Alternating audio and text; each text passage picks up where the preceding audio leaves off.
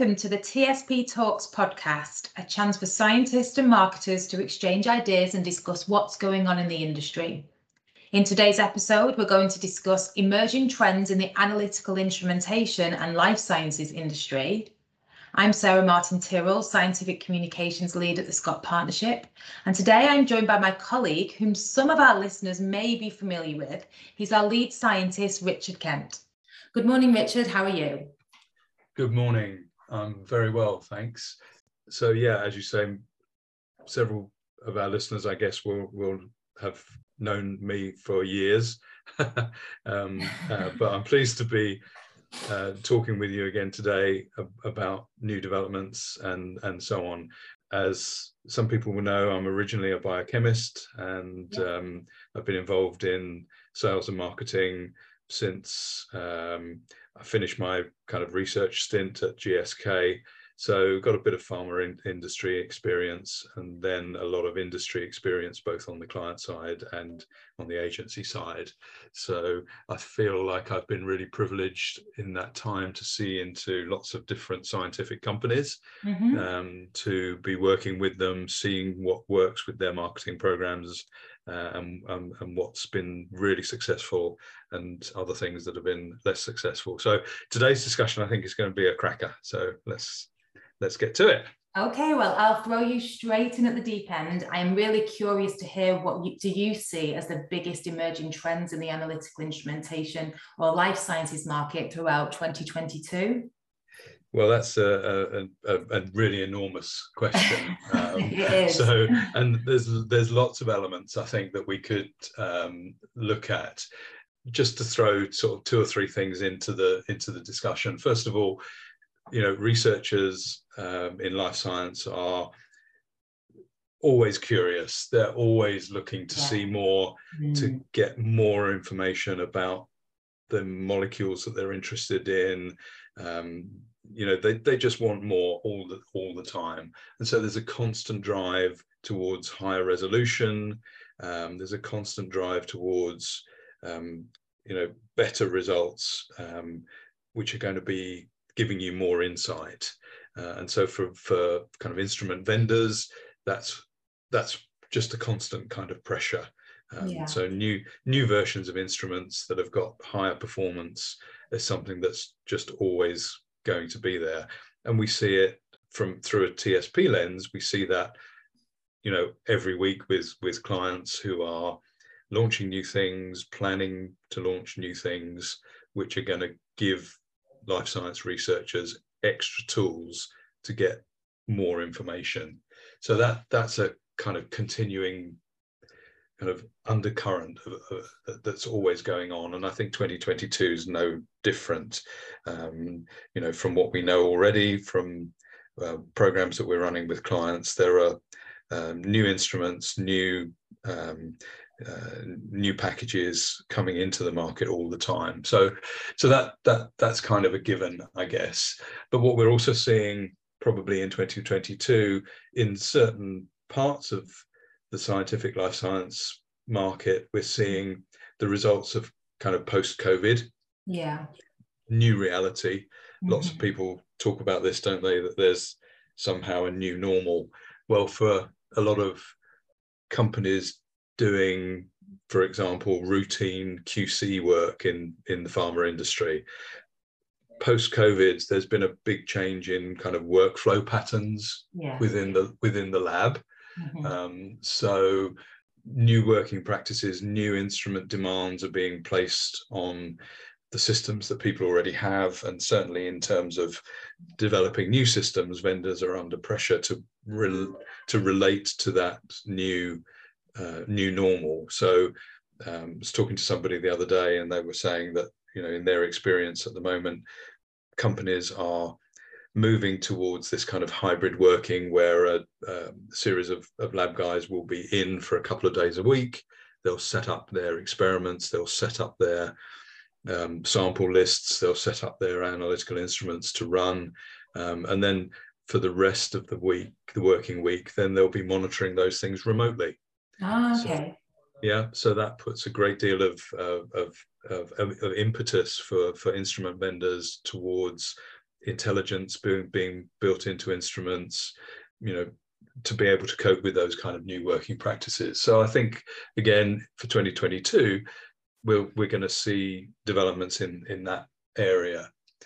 But I mean, probably for today's discussion, one of the things that's going to have the, the most significance, and, and it's something that started a while ago, is just this gathering pace in terms of the application of new uh, uh, of old technologies into new applications. Yeah. So, you know, existing established traditional techniques like NMR, mass spec, and so on are really being brought into new areas. They're being brought into the to, to the world of biomolecules.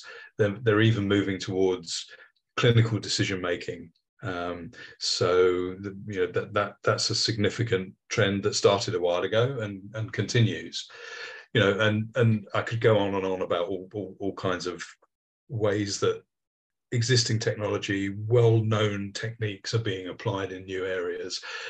But if I kind of look for one common theme out of all of that, then the thing that strikes is that perhaps the biggest consequence is is big data, loads of data. Yeah, absolutely. So let's speak about data-driven science using the analytical instrumentation.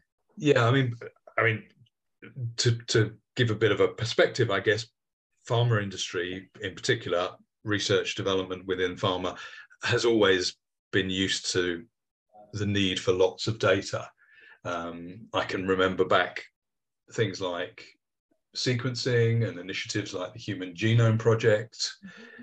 you know, really have brought that into the consciousness of, of everybody within within the market. I mean, the Human Human Genome Project, of course, it started you know back in 1990. People thought it was complete in 2003, but actually that was only about 85% of the genome. And it wasn't until the 2021 release that people thought that they'd really got the complete genome. Um, and even then, there was less than one, there was still around 1%, a bit less than 1% of bases that weren't fully resolved. And the final, final gapless assembly was actually only finished in January this year. So, you know, big data has been kind of in the in the psyche of of the um, life science world since that kind of time frame. Yeah, but today, I mean, you know, fast forward to today, and what we what we are, and what many of our clients, um, instrument vendors, software developers, etc., etc. We're really in the era of multi-omics. Mm-hmm. You know, where, so we've got genomics, proteomics, all of the omics, um, and and the use of analytical techniques. You know, like I mentioned before, NMR, mass spec. These are all together with other things like imaging and so on. These are all building up big data sets that researchers need to test their hypothesis. And yeah. so researchers are routinely now, they're working with terabytes of data. Places like the UK Biobank and, and others, there's US have got initiatives, Africa, there's initiatives in Africa, there's initiatives in South America and so on. But the UK Biobank is still probably the, the, the, the sort of daddy of them all, if you like. Um, and they've now got comprehensive data on half a million participants. Okay, so genotyping, whole exome sequencing, whole genome sequencing for all of that half a million population mm-hmm. is in the database. And they've got big data sets on key biomarkers, brain, heart, full body imaging, routine health records have been incorporated into the biobank. Even things like diet, lifestyle, lifestyle factors. You know, mm-hmm. they've created this fantastic resource that of data that that um, researchers can can access. So, you know, there's a lot of consequences of of having that amount of data. You know, there's lots of focus on solutions in terms of collecting, storing, processing that data to be more consistent, more secure, to make it easier to access, easier to use. You know, and and and and that I think everybody, I guess, would feel that we're really at a new frontier in in terms of science with this large amount of data going around.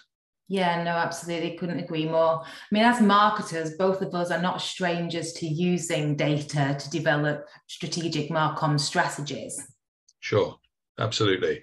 Yeah. Um, I mean, data for scientific companies, for scientific marketeers, you know, you've got to understand your audience. You've got to have data on audience preferences. You've got to have you've got to have insight into simple things like insight into content that's going to move a conversation along with a certain kind of prospect.